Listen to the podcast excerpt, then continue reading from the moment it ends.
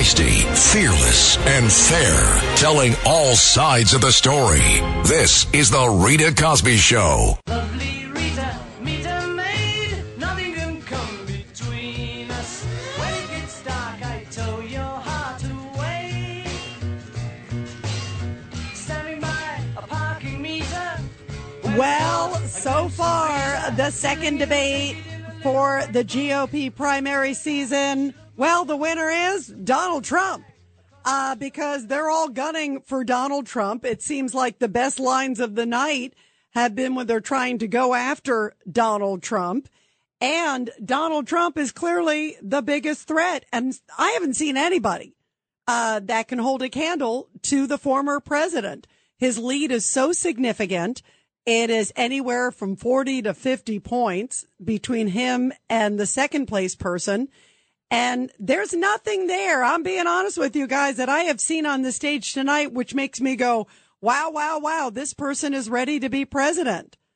And think about the big Democratic machine that they're going to go up against. We're already seeing what the Democratic machine is doing to President Trump.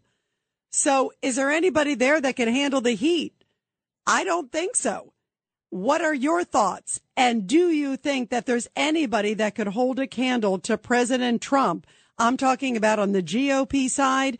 And obviously, as we are seeing new polls in the last few days, clearly Donald Trump is also going up and up and up and Biden is going down and down and down. Trump has momentum, which could explain why suddenly uh, New York decides to go after him on business fraud four indictments isn't enough. So let's see. Maybe we can uh, try to chop off his business interests in New York and go after a lot of his business certificates. Let's see what else we can do because he hasn't stopped after four indictments and what is it, 91 charges or something like that? I mean, talk about a pylon.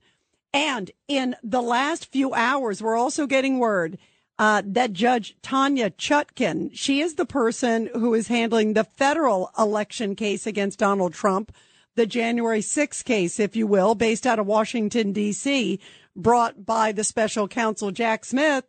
Well, she's saying, no, I'm not going to recuse myself. And I think she absolutely should recuse herself. If you look at the history of the things that she has said about President Trump in the past, she also worked at a firm that had ties to Hunter Biden the same time that Hunter Biden was working there doing work for Burisma. There absolutely is a conflict of interest and even the appearance of a conflict of interest. She should step aside. But even some of the statements that she made soon after January 6th, they're, you know, very, very harsh on the former president saying that a number of these defendants, quote, had blind loyalty to one person who, by the way, remains free to this day. That's what she said. She's an appointee of former President Barack Obama, too. But all these things put together certainly, I think, suffice for her recusing herself. But it's like the fix is in. Let's, okay, let's try to indict him here, indict him here, indict him here. Oh, oh, oh, wait, he's still going up in the polls. Uh oh. And wait, now he's overtaking, you know, President Biden in a number of polls. And the other day, it's really interesting because President Trump came out and he said, as soon as that new poll came out, it's an ABC News Washington Post poll, which had him up by nine points over Joe Biden.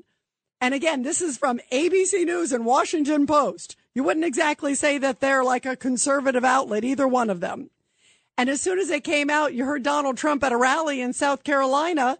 And he said, you know what this means? This is great news for me. And I know it is. And this is what's going on and blah, blah, blah. And guess what's going to happen? I'm going to be indicted again. They're going to try to do something else to me again because I'm doing well in the polls and they're trying to shut me down. So because of that, look, what a surprise, surprise. Sadly, he's right. It's like every time something happens with him, it's like, okay, or something with Hunter or the impeachment inquiry hearing, which starts tomorrow. And tonight, hundreds of pages of documents tied to that came out. It's going to be an interesting moment tomorrow for the opening of that hearing. Get out your popcorn for that one, guys. So in the middle of all of that, he's right. What happens yesterday? Well, yesterday, suddenly a judge comes down and says that President Trump defrauded. Uh, there's no victim. Who did he defraud? That he, you know, inflated his prices on properties in New York. So they're trying to take his certificates essentially away so he can't do business in New York. That's what they're trying to do. They're trying to cut him off at his knees because guess what?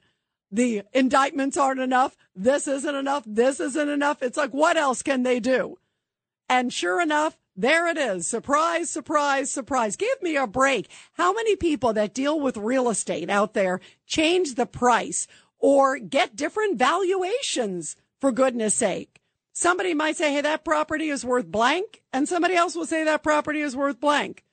And so they're saying that that is business fraud. If that's the case, I bet you every single person in real estate in New York City, for example, would be behind bars but it's selective prosecution because they are going after President Trump tooth and nail.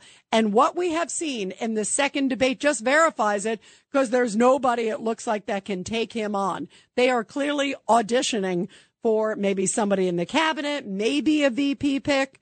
Uh, but I want to get your take on a whole bunch of what you think tonight. I'm going to save you the pain of having to watch the rest of it. And you can tell me what you think who you think up there could maybe be in the cabinet. Is there anybody there that you think could overtake Trump? I don't think so, but I want to hear your thoughts. 1 800 848 9222. 1 800 848 9222. First off, here's a little bit of what looked like, uh, like a little bit of a food fight. Um, Tim Scott showed a little bit of, uh, um tonight. He actually came out of the gate. He was a bit of a wallflower in the first debate. And this next one, clearly somebody said, uh, Senator Scott, you gotta like get some jazz in your step, baby, because this is do or die. And he got a little jazz in his step to his credit. The South Carolina senator who I like, I've met Tim Scott. Um, and he came out with a little bit of oomph and he kind of had the first kind of mishmash, if you will. But I feel like the debate has gotten out of hand. I mean, the moderators, uh, are trying to like not allowing these moments to breathe and then they're stepping in at other times. It's just very awkward and it's hard. It's a hard job moderating debates. I've moderated debates. It is hard. But when you sit and watch these people, you got to keep them so they kind of go up against each other because that's what creates these moments where they can't plan and you go back to the little planned speeches. So I think there's, it's hard because they're all also desperate right now. They see the polls. They see like Trump has already done like five marathons and they're trying to make that hundred yard dash. So that's a hard feat. And they know that it's a long way to the finish line and it's a long way to catch up to President Trump because his lead is that commanding. 1-800-848-9222. 1-800-848-9222. Here, first off, here's a little bit of Tim Scott and Vivek Ramaswamy going at it and see if you can understand anything anybody says. When we have a conversation about the things that are happening on this stage, we think about the fact that Vivek just said we were all good people. And I appreciate that because last debate, he said we were all bought and paid for. And I thought about that for a little while and said, you know, I can't imagine how you could say that knowing that you were just in business with the Chinese Communist Party and the same people that funded Hunter Biden millions of dollars was a partner this of yours as nonsense. well. It's not nonsense. So look, here's what I, I, I, I want to respond. These these are good people who are tainted by a broken system, and it's not the fault of anybody who's involved. Some of us are tainted. Excuse bottom line is when you me. say Excuse me. Not. Thank you for speaking while I'm interrupting. Literally. While I'm Well, speaking. literally, no, you said if I bottom may Some of If us I may are finish. tainted. You'll have your challenge, you turn. can't, be on both sides. Gentlemen, you'll have your turn. One, one of the challenges So we should, listen up. we should have Please a, focus on the issues that matter. debate between we Vivek and Vivek. Business in I China. may- Everybody knows that. If I may, if Let's I may focus address, on holding Joe if I Biden may address accountable. That's question, what we need to be. I, I actually focusing agree on. with Ron When everybody DeSantis. speaks at the same time, no one can understand Exactly. your message. Well, that was an interesting moment. At least it had a little heat. The rest of the time, it looked like they needed some smelling salts. But here is Chris Christie because before the show, he came out and said, you know what? I'm going to come for you, Donald Trump. Donald Trump, I'm getting after you tonight because you're, you're the guy to beat. And I'm the one to get you to take you down. He already kind of on social media was teasing it that, you know, he's going to give the big knockout blow. Uh, take a listen to this, uh, this cartoon, uh, analogy. Is this a knockout blow or is this, uh, tiptoeing through the tulips? We need go on our back in our suburbs. People are threatened there. We need it in our rural areas. People feel threatened there. And we need it in Washington, D.C. also. And Donald Trump should be here to answer for that, but he's not. And I want to look in that camera right now and tell you, Donald, I know you're watching. You can't help yourself. I know you're watching. Okay? And you're not here tonight not because of polls and not because of your indictments. You're not here tonight because you're afraid of being on the stage and defending your record. You're ducking these things. And let me tell you what's going to happen. You keep doing that, no one up here is going to call you Donald Trump anymore. We're going to call you Donald Duck. is that the knockout blow he was pitching? I'm not sure about that whatsoever. What do you think, guys? 1 800 848 9222. 1 800 848 two, two. Let's go to Robert, line one. Robert, your thoughts. Well, I listened to Donald Trump tonight. He spoke in Michigan, and um, I was very impressed with Donald Trump. He did a magnificent job. And, you know, to add in what the travesty of justice that happened yesterday, where they're threatening his business now in New York, it's remarkable how Trump could do such a magnificent job. It's just, I'm so impressed with Donald Trump. And, the, the, the, you know, the more that they try to crucify Trump, the more I feel that Trump is the only person who's not bought and paid for, who's not part of the establishment, and the more I, you know, support Trump, even though I have some reservations about, you know, the vaccine, but still, I, Trump is just amazing. It's like a miracle almost of God how he could stand up there and do such a great job despite all that he's being put through. I don't know how anyone could take it. He's amazing. You know, Robert, you hit a great point because – uh, he is really uh, staying cool under pressure. Um, of course, Trump's version of staying cool is still firing back, uh, which is his style. But I don't know if I see anybody up there tonight. A lot of them uh, don't even seem ready to handle some of the rebuts from their fellow GOP primary guys, let alone and gals, uh, let alone uh, be able to deal with one one thousandth of what Trump is dealing with. I mean, the new thing that you're just talking about this is incredible. I mean, they are stripping him of his New York business licenses. This is a huge setback for the former president.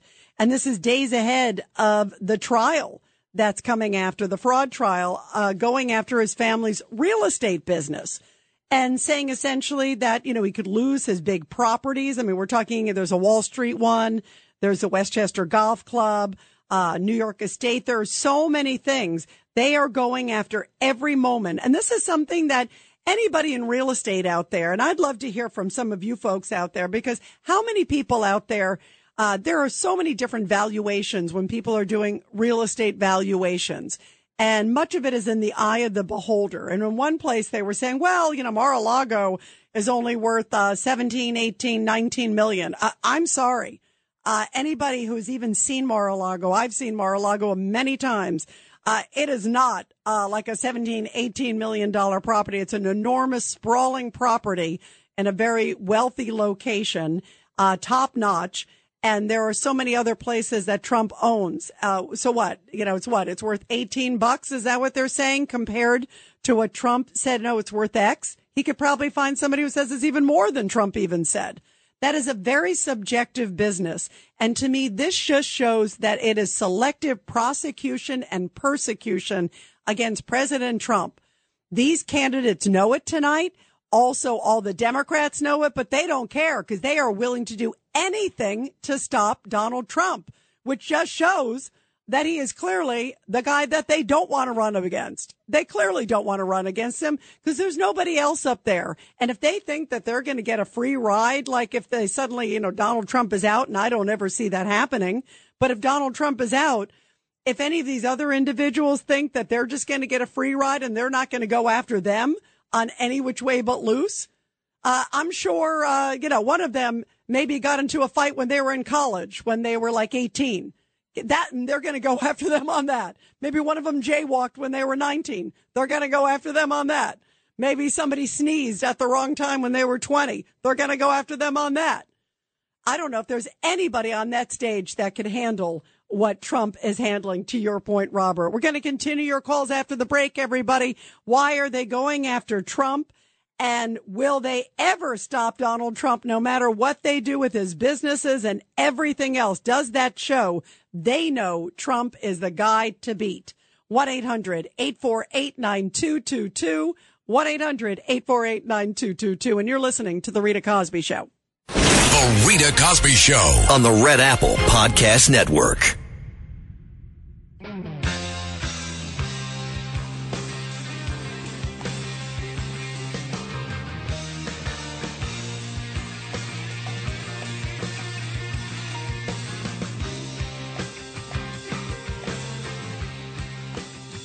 And they are going after President Trump tooth and nail, not just the GOP candidates, but every sort of Democratic prosecutor out there. The latest salvo uh, coming in the fraud case where they are stripping him of his certificates, essentially trying to chop him off at the knees in terms of doing business in New York. And remember, that's where they started. Uh, Trump could lose control of Trump Tower, his Westchester, New York golf club, other New York properties. Uh, a judge ruling that he inflated uh, the cost of these properties with insurance and others. Still hasn't named who the victim is. Don't you need a victim if there's a crime? And what about everybody else in essentially real estate in New York? Uh, it's a very subjective business. Uh, I'm not in real estate in New York, but I know a lot of people who are, and it is a very subjective business, but not for Donald Trump. If Donald Trump jaywalks, they go after him. And listen to what one of the commentators on Morning Joe had to say. This is on MSNBC. This is Russ Buettner of the New York Times describing this decision against Trump because they know he is skyrocketing in the polls and that lately he's been killing Joe Biden in the numbers. There's a lot of talk of Donald Trump being effectively booted out of New York City as a real estate developer, 40 Wall Street, Trump Tower, uh, the properties up in Westchester that he has. Is that realistic that he could be stripped of his ability to do business in the city and the state? Yeah, I mean that's that's the big question today. Some uh, lawyers have called this sort of a corporate death penalty that the judges ordered these LLCs that control these properties to be shut down and then uh, disgorged of their assets. But these are not just his New York entities. DJT Holdings also controls most of his golf courses around the country and around the world. There's one entity in it that starts with a 401. That's the entity that owns his Chicago tower. So that's a big question. If, if you dissolve these entities and disgorge them of their assets, that's the show. That's the whole thing. Wow.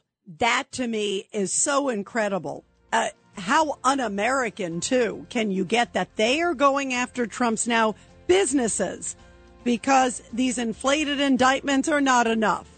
What are your thoughts, everybody? We're going to take your calls after the break. 1 800 848 9222. 1 800 848 9222.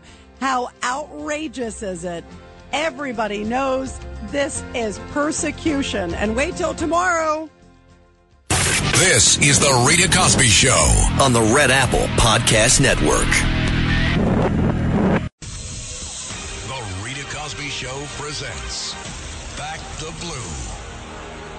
And in tonight's Back the Blue segment, which I love doing every night here on the Rita Cosby Show, a very powerful story coming from Manhattan where NYPD officers scaled the Williamsburg Bridge to take down a suicidal New Yorker and a daring rescue, and it was captured on body cam video. Members of the department's emergency service unit climbed up the Williamsburg Bridge after 911 callers reported spotting a man threatening to jump from atop the massive span. The cops made their way to the man who was literally hundreds of feet above the East River through stormy weather over the weekend, and they were able to safely bring him back to ground level. Body cam footage shows two officers calmly trying to convince the man to come back down the bridge with them. One of the officers has heard, My man, talk to me. Uh, I'm here to help you, man. Talk to me. What is your name? You also hear them saying, whatever you're going through, it happens to all of us. Uh, but we got to get you down from here. But listen, we got to do this carefully because it's pouring rain. Again, it was over the weekend when the storm was coming through. They also said it's super slippery. So I care about your safety and also the safety of my partners. Ultimately, two harnessed officers helped the man down to additional cops waiting below. Wow, what a dramatic moment. And it just shows how risky and how difficult the job of a police officer is. Obviously, the issue of cops and crime, that is one of the topics of the second GOP debate, the primary debate tonight. And uh, I thought they handled it okay. I think they should have spent more time on it. I think they just kind of glossed over it. And I think they should have spent more time on that. Um, meantime, President Trump, of course, spoke uh, with United Auto Workers and other individuals. He was in Michigan tonight talking about the strike, talking about supporting unions, supporting folks with blue collar jobs. Um, and you could just see the presence that he has. And I didn't see anybody on the stage in the GOP primary debate tonight that can hold a candle to him. I really don't. Uh, some people describe the last debate as the JV squad, and I think tonight was JV squad times 10. Um, I think it is clear that President Trump is the guy to beat. The numbers are showing it, and the present shows it, and the debate also shows it once again. And that's why they are trying to go after him in every which way but loose. The latest salvo again, going after his businesses. I mean, this is crazy. This is so crazy. Tomorrow we are going to hear this is the opening of the impeachment inquiry hearings. And there has been some devastating stuff that has come out in the last few hours, particularly from the committee. And this is the committee that was led by James Comer. A number of information has come out showing that there are emails where, you know, Hunter essentially talks about needing money, asking his father from it. And there's a reply to one of these emails according to the committee, again, because they released this information coming from James Biden, who is the brother of Joe Biden. And it says, I can work with your father alone. We, as usual, just need a several months of his help for this work. Let's talk about it. It makes perfect sense to me. This is difficult to fully vet without talking. So it sure sounds like Joe Biden is entrenched in business deals. The question is, how much did he benefit? Can they show a direct line? Where is this going? And also tonight, some other devastating details coming out about the money train. There's a report that $250,000 payment and also a $10,000 payment was wired from Hunter Biden, from given from China to Hunter Biden, going to the Wilmington, Delaware house where he was living with his father at the time.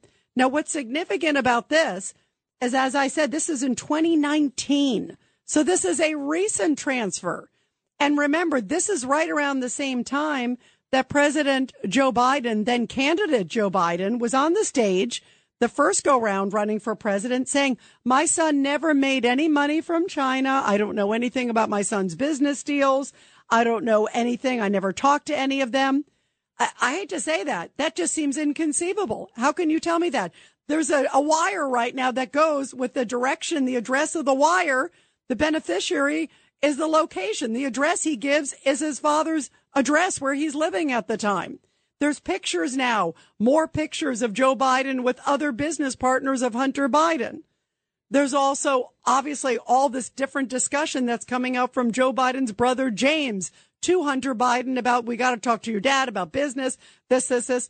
I mean, it's it's unrealistic.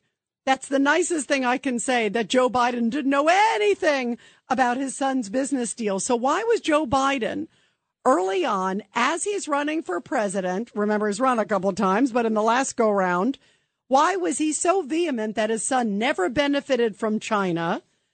when he had meetings and there's conversations and now we know that money was wired to the house where he and his son are. And it was in 2019. It's not like some distant memory. Why is he denying that he's ever met them when there are countless pictures? And when will somebody actually be able to ask Joe Biden that in the near future? Because it just doesn't make sense. It defies logic. So why is he not telling the American public the full story?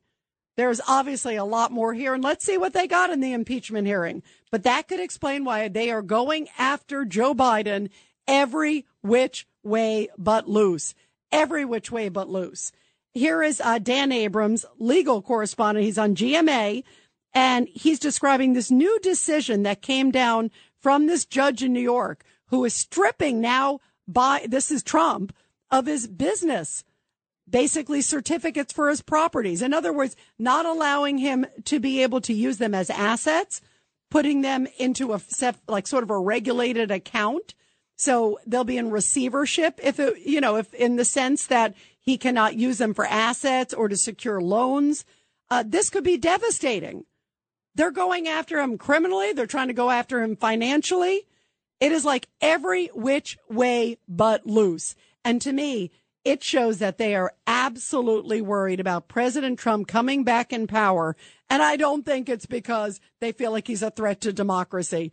There's something else to this, don't you think, guys? 1 800 848 9222. 1 800 848 9222. Here is Dan Abrams on GMA talking about this judge's decision and what it means for Trump. This seems like a big win for the Attorney General. It is. It is a big win. I mean, basically, what the judge has done is reviewed the documents in the case and said, this is all I need. This is a documents case. It is clear that there was fraud here. And as a result, there is nothing for a trier of fact, a judge or a jury to assess, because after reviewing everything, there aren't any open questions. And here is also what he says could be the impact on President Trump. Not just the indictments, but let's go after the money train too. Beyond the size of the fine, if that's what a jury ends up finding, this has significant consequences for the business of Donald Trump here in New York. Absolutely. If this holds up on appeal, this could mean he loses buildings, it means he loses properties, he loses control. Um, this, you could argue, is more immediately perilous to some degree than some of the criminal cases to Donald Hits Trump. him in his pocketbook. Correct, where, where you know where he really cares, um, and, and, not to suggest he doesn't care about the criminal cases, but there are all sorts of arguments in the criminal cases about why they won't move forward now, et cetera. This one has now worked its way through the court. It's already in the appellate court to some degree, and this judge is saying Donald Trump loses resoundingly on this question of fraud.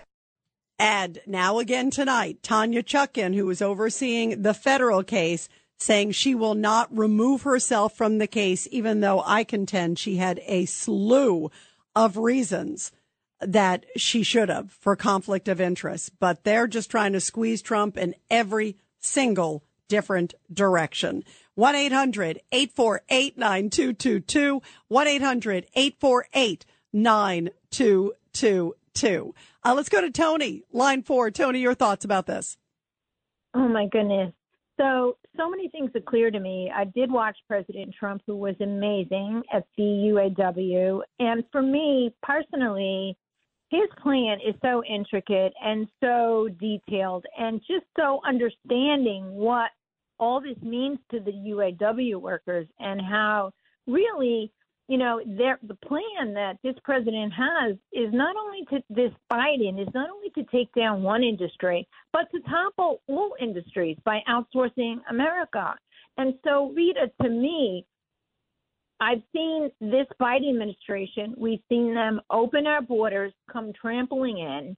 We've seen them ruining our industry. And the other thing that's most important to me is that everything that's happening to President Trump is now happening to all our Staten Islanders who are now going to court and having legal issues which somebody has to pay for and and spending time. This is american people who are now getting involved. I thought of the staten islanders because i said you know it's not just the big people. It's not just the january 6 people. It's for people who are coming out and saying we we can't afford to have these people in our community. And look at how they have to go through and go to court, and some of them are put in jail overnight or for several hours. I don't know the details. But the most important thing I wanted to tell you is that Fox News has no idea because of what this country is going through, and I'll tell you why. They have no idea of what to ask. They have no concern about our judicial system, which is compromised because, in fact, Joe Biden is compromised. He always was. He never believed in the moral authority of the law, and that's another conversation. Which, He by the by the way, Tony, Rita. Tony, that is, I think you're hitting a very powerful point because that is the overreaching that we're seeing now. I mean, look at the double standards that we're experiencing. We're going to hear tomorrow um, from James Comer's committee about the tens of millions of dollars that Hunter Biden received. Let's see if they can show where the money train is. There's clearly, clearly the president isn't telling the full story, but let's see if they can point to money ending up in maybe a home of his or somewhere. That's ultimately where I think they need to go to show to the American public. If you're going to go after the president of the United States, I think it should be a, a high bar. Um, but I think the the contrast to that to President Trump uh, jaywalked when he was 12. I, I mean, it, it is just, it's unconscionable. We're at a position where it's, oh, okay, another one, another one, another one. I mean, the, the, and for Biden to sit there and talk about, you know, going after uh, and being the moral authority when he has opened our borders like one big massive, uh, you know, Niagara Falls, uh, when he has allowed terrorists to come in, um, he has allowed children that are being sex trafficked and human trafficked. Um, when he has allowed, um, you know, his own son on the gun charges and he's sitting there going after guns on everybody else, but he won't talk about his son. He's given China a free pass. I have never seen a president sort of sell out this country like I feel like this current president is doing. And I can't wait to feel like we have a country again. Your thoughts, Tony? You know, this man has no morality. And if you look at him and what he did to Judge Clarence Thomas when he was being considered for Supreme Court justice, you read his words, and I'm going to bring them up one night on your show. He does not have no moral code. He is just about money, money, money, as President Trump says. And President Trump doesn't need money. He's here. It's just a relief to hear someone say, I'm here to, I have your back. I just have not felt like anybody's had our back. Right. And, and right. And who's going to take the fight? And they know that he's going to take the fight and, and they don't want right. anybody to take the fight. I think that says it all. Tony, you're terrific. I always love your calls and we always learn so much from you. Thank you to- so much, Tony. You're terrific. Uh, let's go to Ed, uh, in Staten Island real quick. Ed, your thoughts. Yeah, no, the banks were more than happy to lend Trump money and none of them complained. But I had a friend whose father was an electrical contractor. Yep and say there was a three million dollar job and the last payment was like a hundred and fifty grand and Trump would say, "Oh, sorry, you don't have it." And uh, what the guy did is to get his money back, he held a Christmas party at uh, the Plaza Hotel, and then when they handed him the bill, he said, uh, "Give it to Trump, let him pay it." So that's how he got re- reimbursed. Trump screwed his contractors. He never screwed the banks. But he but needs- but well, and let me get to the issue of the banks because that's what we're talking about here. Um, you know, because it goes to the banks, it goes to the insurance companies, and just like you said, none of them complained. And and as you understand, these numbers are very subjective. Anybody who's dealt with real estate, the value of something, you know, I could say that, okay, uh, you know, the shirt that I'm wearing now, uh, it's worth $200 and someone else could say, I'll pay you three. And somebody else would say, I'll pay you $3, you know, for it. I mean, I mean, a, real estate is a very fungible, uh, very, you know, when I saw this, I thought, you gotta be kidding me. I mean, there's other things you could go after somebody for, and I'm talking generically, but this, that, that, that is obscene. And Ted, you just hit it on the head. Where's the victim? Where's the crime? Where's the penalty? Who was hurt? Yeah, the banks aren't complaining. They were fine. Uh, and, and you're allowed to say, okay, well, that estimate, I believe it's this because of my name is worth this. Or my, you know, there's other things that can go into somebody's assets that create it. Um, you know, it, it's a very, very subjective business. And I think that's a very dangerous road because if that's the case, I, I can think of probably about 10,000 people in New York that would fit that criteria. And for some reason, they pulled it out on Donald Trump. Your thoughts real quick, Ed. Yeah, well, uh, you know, Mar-a-Lago is probably worth like seventy-five million dollars. It's a twenty-acre place right on the water in Palm Beach. It's not worth seventeen million. Yes, exactly, you know, exactly, a two, right. A, two, a two-bedroom apartment is like four million dollars in Palm Beach. Exactly. And that's why we know it's a bunch of hogwash what's happening. And again, I keep going back to selective prosecution because it's different. If this is the standard for every business person in New York or across this country, uh, then, then that's fair game. Uh, but when suddenly they pull out something that they never do or go after somebody else for, uh, which seems to be a pattern when the last name is Trump. They seem to pull out that card, even if they don't go after anybody else. Uh, I think we've crossed a really dangerous line in this country. It's called lawfare, where they start pulling out going after persecuting people for things that they do not do to others. That's a dangerous location. And again, that's not the American way. 1-800-848-9222. 1-800-848-9222. And we'll continue with your calls, guys, after the break. The Rita Cosby Show.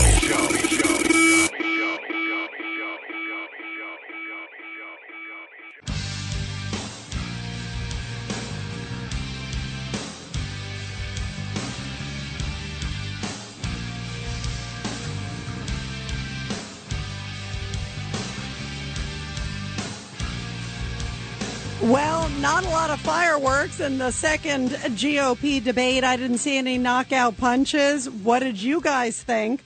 I wish that Senator Katie Britt, I wish she had been on the stage because she was coming out earlier today and she was talking. Of course, she's the senator from the great state of Alabama.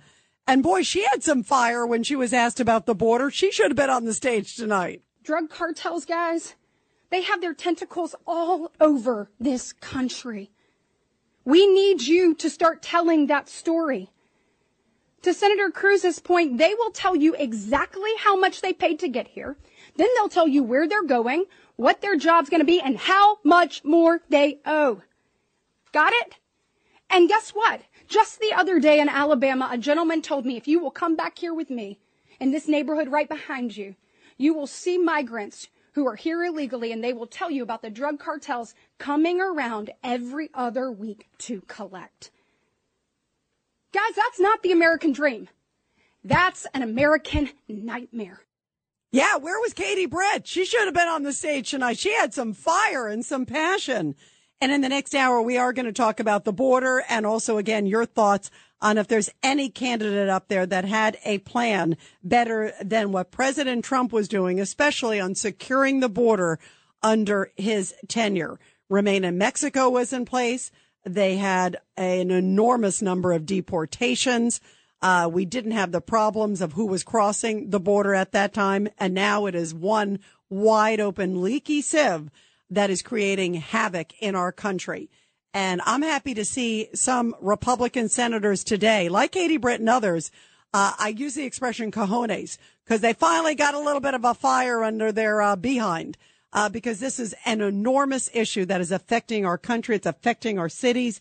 We are seeing it all over the place. And it is a huge, huge issue. 1-800-848-9222. 1-800-848-9222. Uh, let's go to Norm, line six. Uh, Norm, your thoughts about everybody gunning for Trump, right? Everybody going after Rita. him. Good evening, Rita. Uh, yes, the persistence of Tish James and the Democrats to persecute Trump is very disturbing. And the fuel is hatred and insanity. Uh, example tonight, as I ate dinner in an Upper West Side diner with my friend David, at the next table over were a group of senior citizen leftists laughing loudly as they played a parody song on their phone about Trump going to prison. Funny, huh? Yeah, isn't that sad? They're so determined. It's like uh, they don't even care if there's a crime. It's like, oh, it's Trump. Okay, throw the books. It's like, and and that to me is just sort of indicative that they just want to take him down. Did you? I don't know if you saw any of the debate tonight, Norm. Did you watch any of no, it? I, I was I, I was not. I, I don't. I don't. I didn't watch the debate. I was out. By So- the way, you're the lucky one because it was painful. It was painful. I'll tell you that, Norm. It definitely didn't have a lot of highlights. Uh, there were a lot of low lights and I did not see anybody tonight uh, that at this moment can even put a dent in President Trump. Um, I'm curious to hear everybody's thoughts after the break. What did you think of the debate? Is there anybody there that can narrow the gap? And also, what needs to be done with the border? Is it time to say, give us border security or else? 1 800 848 9222. This is the Rita Cosby Show. on the Red Apple Podcast Network. This is the Rita Cosby Show. On the Red Apple Podcast Network.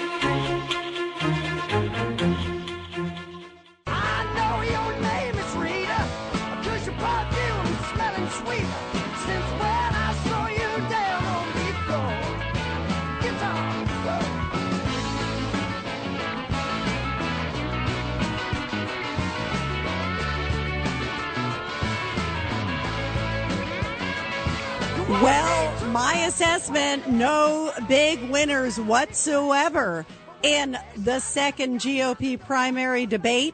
Uh, I thought it fell pretty flat. Uh, I thought nobody punched it up. Nobody really, I think, is going to change necessarily in the polls. I think, you know, they did okay. But when the leader, Donald Trump on the GOP side, hands down, and a huge leader on the GOP side is so far ahead, you can't just do okay. There was no big moment. There was no like huge memorable moment. Uh, so I think uh, it fell really flat. And I think that a lot of these candidates need to start thinking, uh, should I stay in the race or is it time for me to kind of go home? Uh, because clearly the Democrats still view Trump as the threat and I didn't see a replacement up there on the stage tonight. I'm being honest. Did you guys see a replacement? And even on the issue of border security, I thought some of them did better than others when it came to border security. That was obviously an area where I think any of them would clearly do better than Joe Biden, who has been an abysmal failure when you look at what's happening to our border and our wide open border. Uh, but is it enough to move the dial? And isn't it enough to say, okay, well, you already had somebody and what he was doing when he was in control and overseeing the border, it was working. It was working. Numbers were down. Deportations were up. You wouldn't see an open border like we're seeing now. The new numbers at 2.3 million have crossed already this fiscal year. Look what's happening at the migrant shelters in New York that are popping up all over the place and Texas, all over the country. The war of words that's going on, how politicized it's become and Americans are paying the, the price tab for this disaster. And this president won't even admit that the border is open. So I think it's a pretty easy one for a lot of these candidates to go after. And I do think that any of them would do a heck of a lot of better job at the border than the current president. But uh, they still got to burst through to even try to take on Trump. And here's one of the exchanges. Listen to this, where it's Tim Scott, uh, Vivek Ramaswamy, and Ron DeSantis. And it was like, who's on first, who's on second, who's on third. It was a little bit of Abbott and Costello. Here it is. Right when I started my next company, Strive, to compete against It's a BlackRock, excuse me, No, no. to compete against It's a BlackRock, I made a commitment that we would never do business in China. And I will say something. Mr. Ramaswamy, I think you have more than time to explain your point. Well, if I, I was interrupted by a lot of people here, and I want to be respectful the- because I yeah. believe these are weren't respectful people, last debate. But I do not believe in these. We're sitting here in the Reagan Library. Yes, I wish you in did the not think it honor of midnight Ronald in Reagan's America. library. If I may, well, from one Tim, Listen, from one admirer listen, of Ronald Reagan all to another, you, I'm asking from one admirer of Reagan to another, Did we you not do deals with the and CCP violate four years ago? This isn't productive. I- I wanna hear about that. I Let's have a policy debate. what's going on. Let us have a to policy debate. matter. Happy have. Let's have about their record. Let's have have a that. policy debate. And the right answer Mr. is Ramaswamy, we need to declare independence from China. Thank you very and I will much. see that through. At least they were a little spirited. Half the time I wondered if some of them had a pulse on the stage tonight. Uh, and Tim Scott, by the way, did kind of come out a little more guns blazing. I thought he served himself well. Last time I thought he was a little, you know, understated. I think he rose up. I think Nikki, Hall- Nikki Haley was solid again. But was there anybody that really stood out in your mind? And also, is there anybody who you think could really take on Trump? Chris Christie seems to be saying that he's the guy who can take on Trump. He said he was going to do a knockout blow tonight. And uh, his, what was it, the Daffy Duck analogy, the Donald Duck, whatever, it was one of those cartoon characters. It was lackluster. Chris Christie, you can do better. We've heard you do better. That wasn't very good. But every time it came to Chris Christie, even in his opening statement, it was like blah, blah, blah, blah, blah. And let's go back to Donald Trump. Blah, blah, blah, blah, blah. Let's go back to Donald Trump. And here he is talking about the border and, of course, taking a shot at Donald Trump.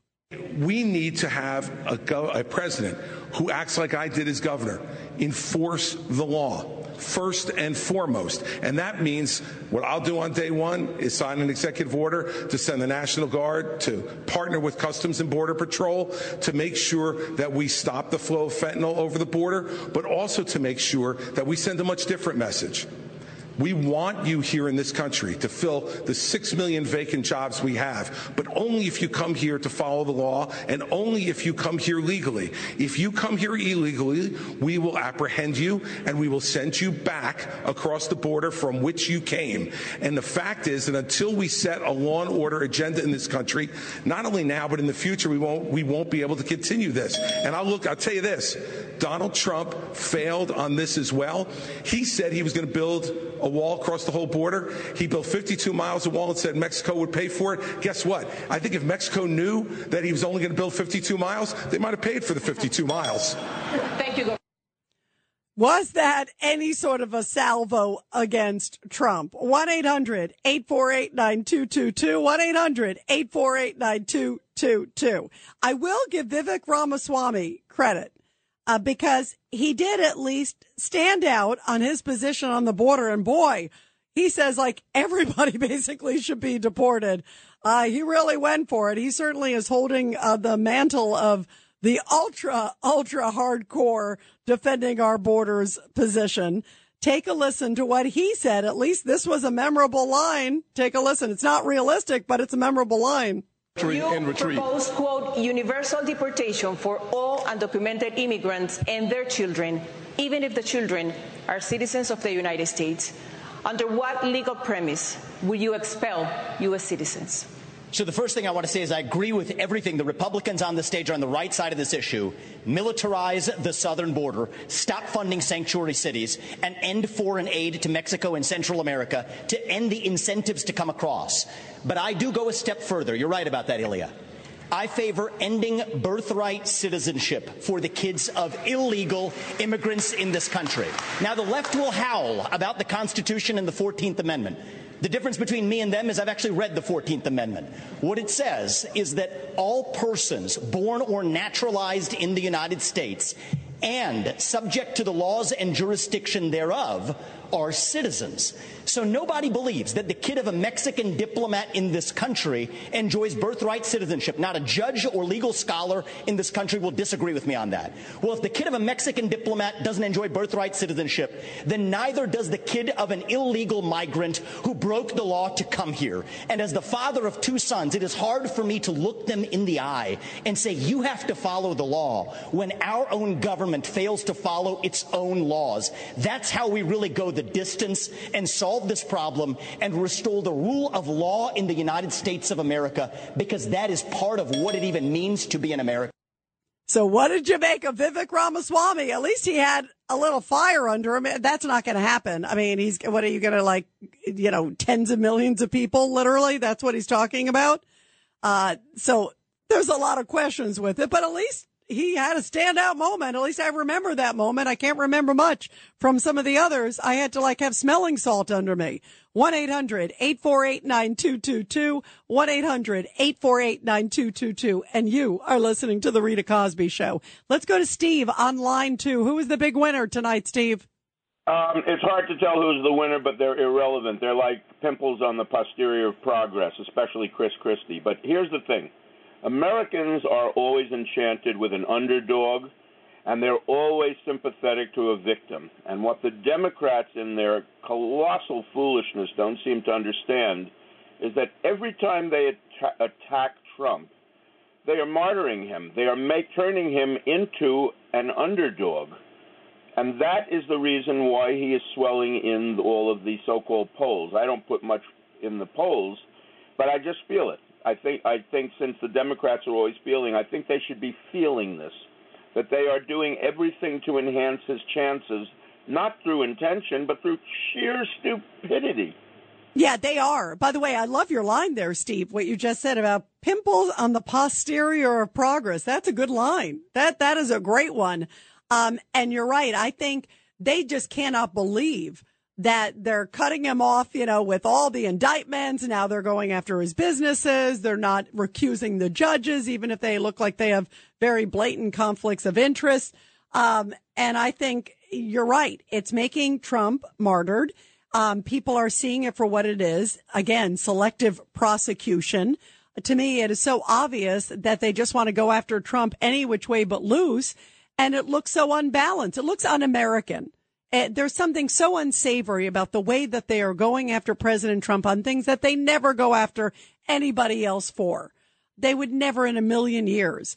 And yet they're saying, what do you mean about Biden? Nothing to see here, nothing to see here. Uh, I mean, eh, you know, there's just something, it is alternate universe and it is such a disproportionate, such a blatant, obvious attempt uh, that uh, boy are they big pimples, not just little pimples as you're describing. Steve, thank you. You're great. Let's go to Alan, uh, line three. Alan, your thoughts. Hey, Al, go ahead. Oh, hi, Rita. Yeah, Rita, I watched the debate, and I thought uh, Governor I, there was no knockout tonight. I, I think everybody was pretty much uh, there was no knockout punches, but I thought Governor DeSantis uh, would still leave tonight being uh, the uh, second to Donald Trump. I think he reestablished his pay, uh, uh, position with Iowa caucus voters in February for his. He didn't hide or run away from his position. Yeah, I think. the by the way, life. I think he had a a uh, a decent night, don't you? Uh, But but the problem is, Al, when you're so far behind, there's it's Yes. like uh, I mean, it's leaps and bounds between first and second. You can't just have an, a decent night. I thought everybody was decent, you know, but decent doesn't doesn't pop it, you know. Absolutely. And I thought he also did well when he reminded voters that he served honorably in the military, that when he came uh, home from abroad, uh, he was proud to say to himself and look around and say, there's no place like America. Yeah, yeah. And I thought that was good. And I also thought when he talked about, and he repeated what he said in the first debate about um, sending the military to go after the cartels. I thought there was some, there were those moments I thought were great. I just didn't see there was anything that goes, wow, that's the guy, you know, No. compared. And, the, and, and you have to have that when the numbers are so far apart. And there wasn't a breakout moment. You know, there's not a, a line where you go, oh, wow, that guy definitely won. You could make the case that Vivek had some, some powerful moments. Uh, I thought, I thought Tim Scott did better than he did in the first debate. And I thought Nikki Haley was still like held her own. I thought Doug Burgum, Doug Burgum did a decent job. The North Dakota and Pence had some decent ones, but again, decent doesn't cut it. Um, but great points, Al. Thank you very, very much. Uh, let's go to BJ, line six. BJ, your thoughts. Well, uh, Donald Trump won again. Uh, it seems to me uh, these these are not debates, Rita.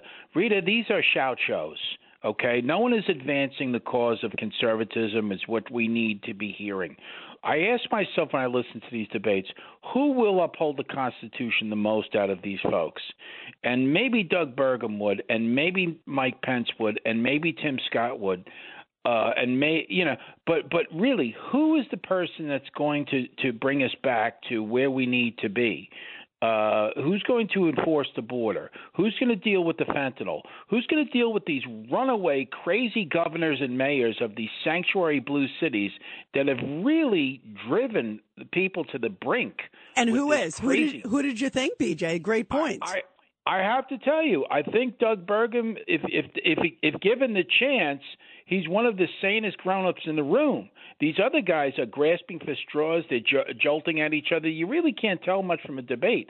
I will say this: there are a couple of people up there that are so so unseemly and really so uh, th- th- there's just no uh, I'm shocked at, at Nikki Haley the, the crazy harpy act that she pulls every time she goes up there screaming people down this guy Vivek this guy this guy is a billionaire clown I'm sorry He's in bed with everybody that came out tonight. He's in bed with the Chinese. This guy, uh, uh, he, he, he should exit the stage. The pork chop from New Jersey, time for him to hang it up and uh, invest in Slim Fast stock. This guy is out of it. He thinks that he's we're going to forget what he did to Jersey. We're going to forget that the fact that he was with Trump, and now all of a sudden because Trump didn't he, he couldn't curry favor from Trump, he's he tr- Trump's the enemy of the people. No, I'm sorry. This and that Donald they all had cutesy little remarks.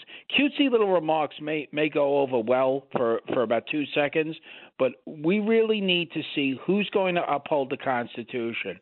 And you know, it's it's it's weeding itself out, but it hasn't become clear. Yeah. No. Um, I, by the way, BJ, I agree with you. Like, I didn't feel like um, that there was this enormously clear moment uh, tonight. Um, and I also, this is a serious time in the country. Um, this is, you know, as we're talking about the border, we're talking about the economy, we're talking about crime, and you know, I, I found that it was a little thin. You know, I would really like to see, like you just said, somebody say, here's what I'm going to do. Here's how we're going to turn it around. Here is, here's X, X, X, X, X. Um, and I didn't hear a lot of specifics on a lot of fronts. And boy, is there a lot to go after. I mean, you can see it. You know, you see, look, it's costing Americans, you know, $7,000 more now a year. That's a lot of, that's a lot. I mean, there's, there, this is, this is killing Americans right now. The gas is killing Americans. The, the going to the grocery store is killing Americans. The border is killing Americans. The migrants are killing American cities. I mean, the squeeze in terms of the price that it's costing, the coming to the neighborhood, the uncertainty, the, the, these flash mobs. You need a leader. You need somebody who's really going to take control of this country. I'm worried where this country's going. And you need somebody, just like you said, who's not going to have these little, silly, cute little lines. You need someone who's really going to put their big boy pants on, man or woman, and take charge of this country because it is falling apart. And you want more years of what we've seen the last few? I don't think so. 1 800 848 9222. 1 800 848 9222. The Rita Cosby Show. on the Red Apple Podcast Network.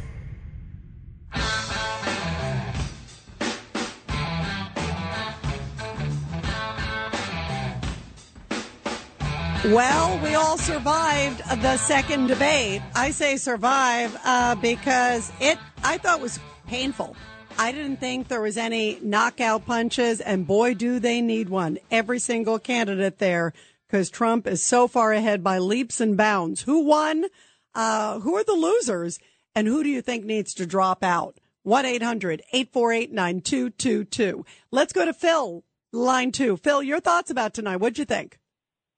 All right, Rita, good evening. Um, Ramaswamy, with his last statement about immigration, he's not far from the truth. President Eisenhower deported a million and a half Mexicans back to Mexico back in the 50s. Okay, and Obama sent, I think, more than a quarter million people out of the country. So we're talking about deportation, it's going to happen. It can happen. The thing is, you're not going to deport all these illegals that are here now. You probably get like a third of them or a quarter of them, but it's a start. What they should do is when you cross the border, you have to wear an ankle bracelet, something with that that they could pick up, that the law officials, law enforcement can pick up at any time and know exactly where you are. Okay, but they won't do that because oh well, that's inhumane, that's racist. Yeah, okay, fine. But Ramaswamy definitely took the cake. Nikki Haley, she's out of her mind. Uh, forget about uh, Pence. Mike Pence is, is old school, and he's he's worried about something. Listen, any man that drags his wife every single place he goes, he's got something to hide. He's afraid.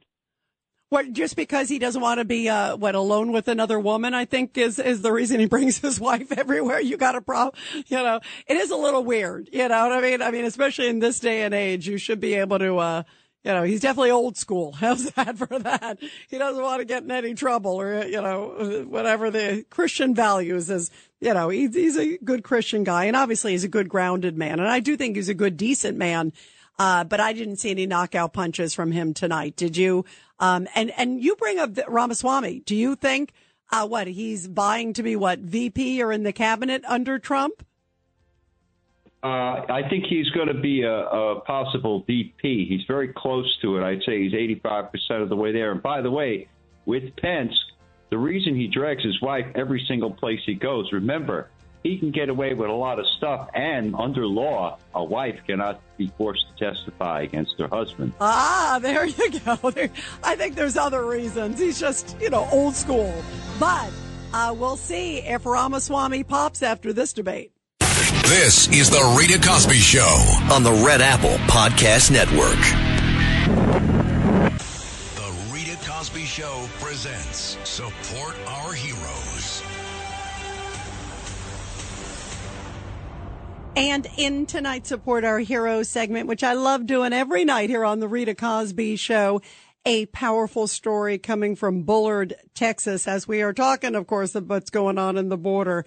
This is a beautiful tribute to the military there, where the Texas Military Veterans Show began this weekend that just passed with a parade traveling down the highway and Medal of Honor recipient Colonel Don Doc Ballard was a special guest in the parade, but he stated that the honor doesn't go to him. He said the honor goes to all the veterans, not just the Medal of Honor recipients, because I wear this for the guys that saved my life. And I was awarded the medal for saving other people's lives. He also further said this is an opportunity for everybody in the public to quote, learn as much as they can because we fought for them to have the freedoms that they got and we're just one generation away from losing our freedom. He also said to the crowd, I want to thank everybody. I appreciate what you are doing and also want you to know what we did for America, for freedom and the sacrifice that I made, but also so many of my comrades. What a powerful, powerful story and such an important message, especially with the debate just wrapping up the second GOP primary debate wrapping up at the Ronald Reagan Library in Simi Valley, California. Well, certainly one of the issues they did talk about border during the debate. I actually wish they would spend more time and I wish they would have gotten to more specifics. Uh, there was this one moment. Listen to Ron DeSantis. Here's a little bit about what he says about taking on China and also fentanyl and other things. Take a listen. Governor DeSantis, China invested $12 billion in Latin America just last year. They signed strategic partnerships with seven countries, including Mexico. And China's military ties to the region now include arms sales and training exercises. Are you comfortable with China deepening ties with our southern neighbors? Of course not. And the reason why we're in this mess is because elites in D.C. for far too long have chosen surrender over strength when it comes to the CCP. Some people in our country got rich, our industrial base got hollowed out, and they have been able to build the second most powerful military in the entire world. We need a totally new approach to China. We are going to have real hard power in the Indo Pacific, like Reagan, to deter their ambitions. We're going to have economic independence from China, where we're decoupling our economy. And we are going to go after the cultural power they have in this country. As governor of Florida, I banned the CCP from buying land in our state. We should do that all across these United States. We shouldn't have them in our universities. We shouldn't have Confucius Institutes. So you see a country in decline, our power's in decline.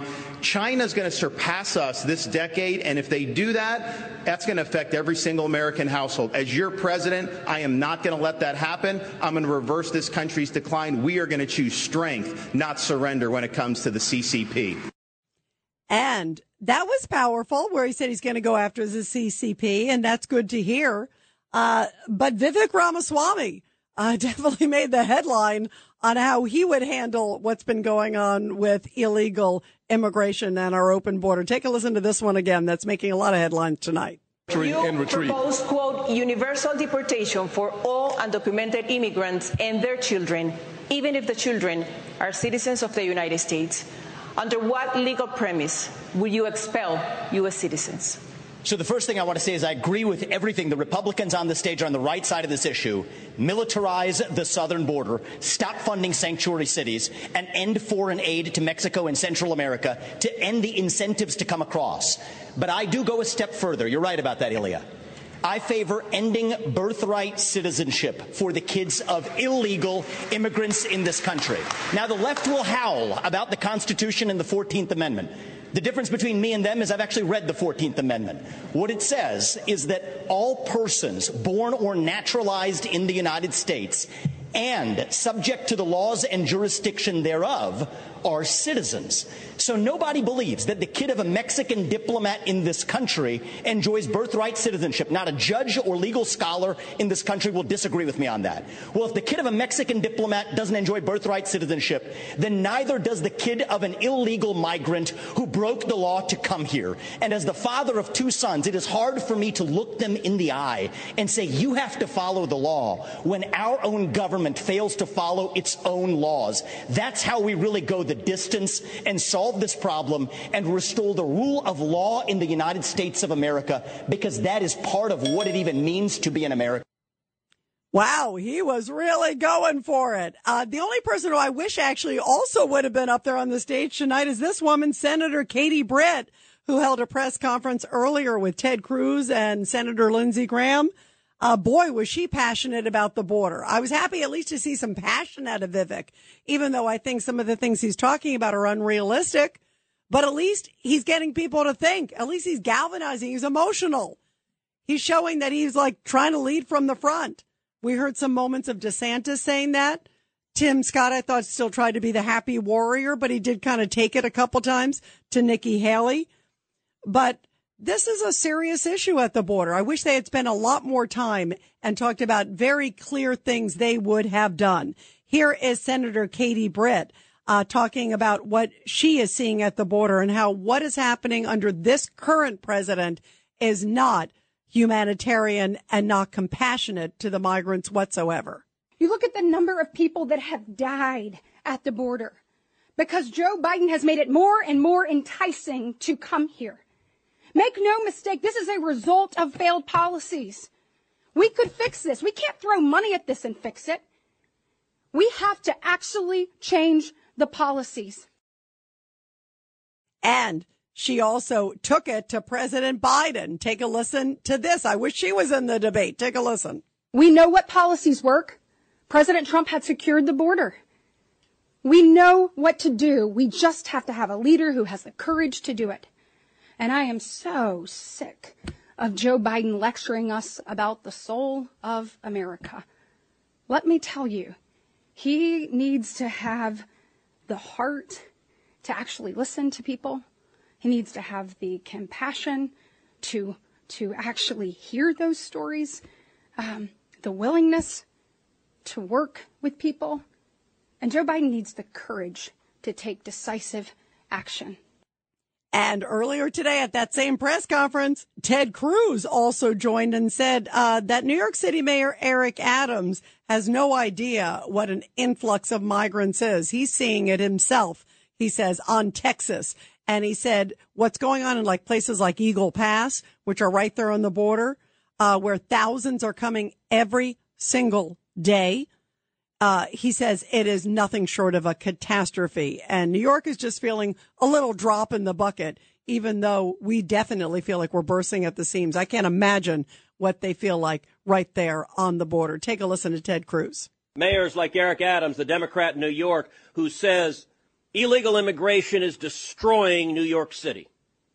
That's with 110,000 illegal immigrants in New York City. If 110,000 is destroying New York City, what in the hell do you think 7.6 million is doing to the state of Texas and the other states along our southern border?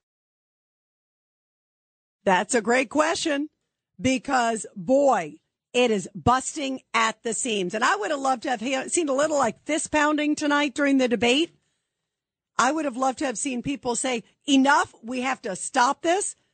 They were a little too contained.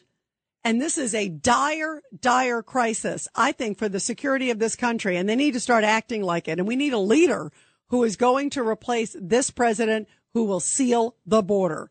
It has been so derelict, I think, what we have seen at our southern border. Did you see anybody there who could step up to the plate in one of, I think, one of the most dire crises that we are experiencing for national and international security. 1 800 848 9222. 1 800 848 9222. Uh, let's go to Robert, line four. Robert, your thoughts on the debate, and did you see a leader there that could take over uh, what is really a lot of problems in this country right now? Well, good evening. I, I saw you at the UN uh, um, Mother Teresa screening. Hello. Oh, I'm thank you, Robert. Valley, is Thank you, Robert. I'm I'm uh, from the Hudson Valley, Mike Lawler and Marc Molinaro country, and uh, I really felt one sideshow of this thing was just to see who might make a viable vice presidential candidate, and I think the two that stood out for me, who I thought were would be qualified, would be Tim Scott and uh, Nikki Haley. Um, By the way, Robert, I thought Tim Scott had a, had a pretty good night, and I thought Nikki Haley sort of held her own again too, because I thought she did a good job in the first debate. I thought I thought Tim Scott rose up because I thought he he didn't do as well as he could have. I think in the first debate, and I thought he came out much stronger out of the gate in this one. I agree with you completely. They they they flipped. She she was ahead in the first, and he was ahead in the second one. But I don't think anybody else there is really vice presidential material. Um, and uh, I also saw, thought that some of the questions were kind of more gotcha questions than I would have liked to have seen. And I also felt that they didn't really do a good job of moderating in terms of and I like I, I like all those people from Fox News. But there were times when it just got a little bit out of control as everybody's trying to get in a one liner. But that's that's it. those are my thoughts and I appreciate listening to your show. Thank you, Robert, and great to talk with you again too. And and uh, the Mother Teresa screening was so powerful, and, and what a great story. Uh, her life too was just amazing too. Thank you so much, Robert. What a blessing to talk with you. Uh, let's go to Mark, line six. Mark, what did you think of the debate? Uh, Rita, thank you for taking my call. I didn't see the debate, but I'm calling about something else. Um, uh, Donald Trump has the capacity to uh, get people in his corner, even though even though they don't even know why the you know they don't even know why they're they're there. I mean, he he's amazing in his ability to to to keep people in his corner, and I think it's going to continue that way. Yeah, I do too, Mark. I, I didn't see anything that changed the dynamics whatsoever. Uh, thanks, Mark, very much. Let's go to Stan. Line three. Stan, your thoughts. That ain't going to happen because I was waiting for one thing tonight. I couldn't care what. Most of these, these are losers. Yo, wait, wait, wait, Stan. You were waiting They're to all call. Wait, losers. Stan. You were waiting to call in. That that's what you were waiting for, right? No, no, no. I, hey, I have to listen to some of these losers that call in. But look, oh, Stan, that's not fair. Go ahead. No, that's exactly fair. But No, it isn't. Them. The point is this: I was waiting for one thing and only one thing. Would any of them, as a group, commit to if Donald Trump is convicted either in the Washington case or in the uh, Georgia case? Would they state not to support him for president? Not one somebody brought it up. Nobody brought up the the trials.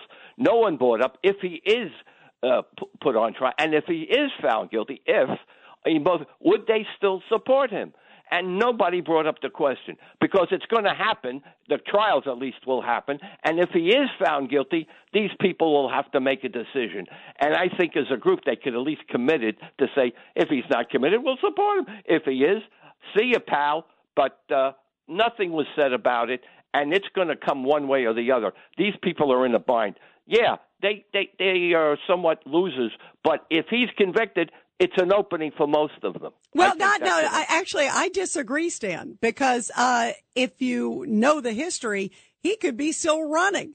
He could still be, and and I would not be surprised if there are some convictions. I think many of them will be overturned in appeal uh, if it goes to the Supreme Court, which I think a lot of these cases ultimately will. But based on the fact that this judge wouldn't even recuse herself, meanwhile, she made some comments and her history tied to Hunter Biden, all these things should have recused her in a normal case. Just even the perception, just to show that uh, she's impartial. If even giving her the benefit of the doubt, she should have recused herself, uh, and she didn't. So it looks to me like the fix is in. But he can still run. He can still run from a from a prison cell. I don't think. I think they're going to try to put him there, even if it's on a gag order. Uh, I mean, if he jaywalks, they're going to try to throw him in prison. You could tell they just want to go after this guy every which way but loose. I mean, Stan, you got to admit this latest thing and the new thing that just came down where they're going after the, the business, the value of his properties. Every real estate person has different appraisals, different amounts. Uh, the banks didn't complain. The insurance companies didn't complain, but somehow New York took it upon itself to go after Trump. The fix is in, Stan. Come on, that's blatant. Uh, let, let me say this: that didn't bother me as much as his comment on his site. That uh, what that what's it called? That site of his. Uh, Truth his- Social. Yeah, that anti-Semitic comment he made about liberal Jews. That if because you didn't support me, your hatred for the destruction of America and for Israel. That is anti-Semitism in its worst way. And the Anti-Defamation League said it as so, as well as, as well as other Jewish groups. This guy doesn't care what he says. He he blames everybody but himself. To say what he said about liberal Jews because they would not support him. Like, hang on, Stan. You're you're not answering. You you just said it didn't bother you. I mean, come on. No, that bothered me. No, The no, no, no. Oh, no, no, no. I hear what you're saying. Believe me, I, I don't like, I, I, I, I hear what you're saying. I'm going back to the original point because, I mean, they are going after him every which way but loose. I mean, they, I mean, come on. I mean, to go after, uh, different appraisals and different prices of, of real estate. I mean, that boy, it just shows that they are desperate and they're worried about him. Uh, and I know you feel Orange Man bad, but uh, this is really selective prosecution. I mean, come on. Rita, did did he not screw up on the prices, Rita? We don't That's know that. We don't He know that. He lies. He No, you know why? Because they said that he gave a different price than what others did. And guess what? You get different prices all the time, Stan. I mean, and real estate is all, one person says it's worth this, another person says it's worth this. I mean, it, to me, it, it- that to me, it, just, the piling on what they're doing. We had a caller before you, um, and I don't know if you heard it, where they said it's making him, they use the expression, it's making him a martyr because it's become such a blatant pylon that it is so backfiring. And he's going to keep going up and up and up in the polls. Uh, and it'll be interesting to see. I'll be curious what you think tomorrow after the first day of the impeachment inquiry hearing. Uh, so you got to call me tomorrow, Stan, because maybe you'll have a different opinion of your idol, Joe Biden, after that and the Biden family. Let's see what they got. I don't know what they have. Let's see. Uh, and you know, I have an open mind, but let's see what they got. Uh, Stan, thank you very much. We'll continue with your calls after the break, everybody. 1-800-848-9222. The Rita Cosby Show.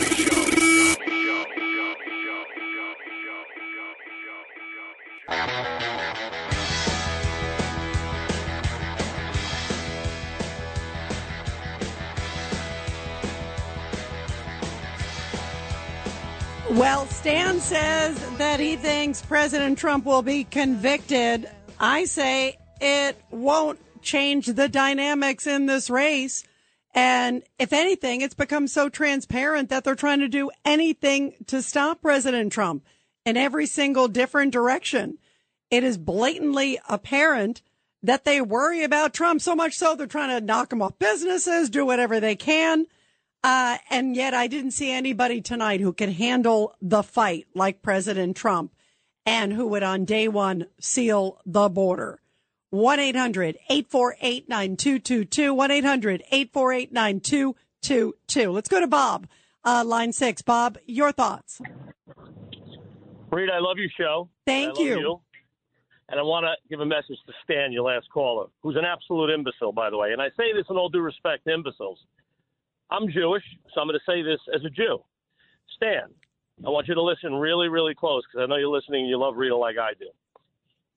If you really think that Donald Trump is going to get convicted, okay, you really are in, in, in the twilight zone. First of all, as a Jew, you should be loving Donald Trump. He has been the best friend to Israel. He has been the best friend to the Jews. He did everything he promised during the campaign. And people like in my family, by the way, who are like Stan, stupid asses, and I say that with all due respect, you are a stupid ass, Stan, as is many people in my family, as I said, who will sit there and make excuses up to the imbecile that we have in the White House. And we'll and we'll pray every day that Donald Trump goes to jail. I can't figure it out. I don't know if it's if it really is derangement syndrome. I don't know if it's They they just don't like his personality. But when you look at the policies and what this guy has done for everybody in this country, no wars, a great stock market, an incredible economy, the border was secure. Look what we have in three years of Joe Biden. And by and by the A way, Bob. Bob, Abraham Accords too, obviously uh, tied to Israel. You know. Not only not only Abraham, but he also moved the embassy to Jerusalem. Yep. and smartly sold the property where it used to be in Tel Aviv to Sheldon Adelson for a price that nobody could sit there and say, oh, he gave it away. Sheldon, I believe, bought it for $65 million, and it wasn't worth that. But Sheldon wanted to make sure the embassy was in Jerusalem. No, you're right. He has been a tremendous, uh, great friend uh, to the Jewish people and a tremendous advocate for the Jewish people. Also, a tremendous advocate for securing America's border uh, and America first. It'd be nice to have that than America last, which it seems like we have now. The Rita Cosby Show. on the Red Apple Podcast Network.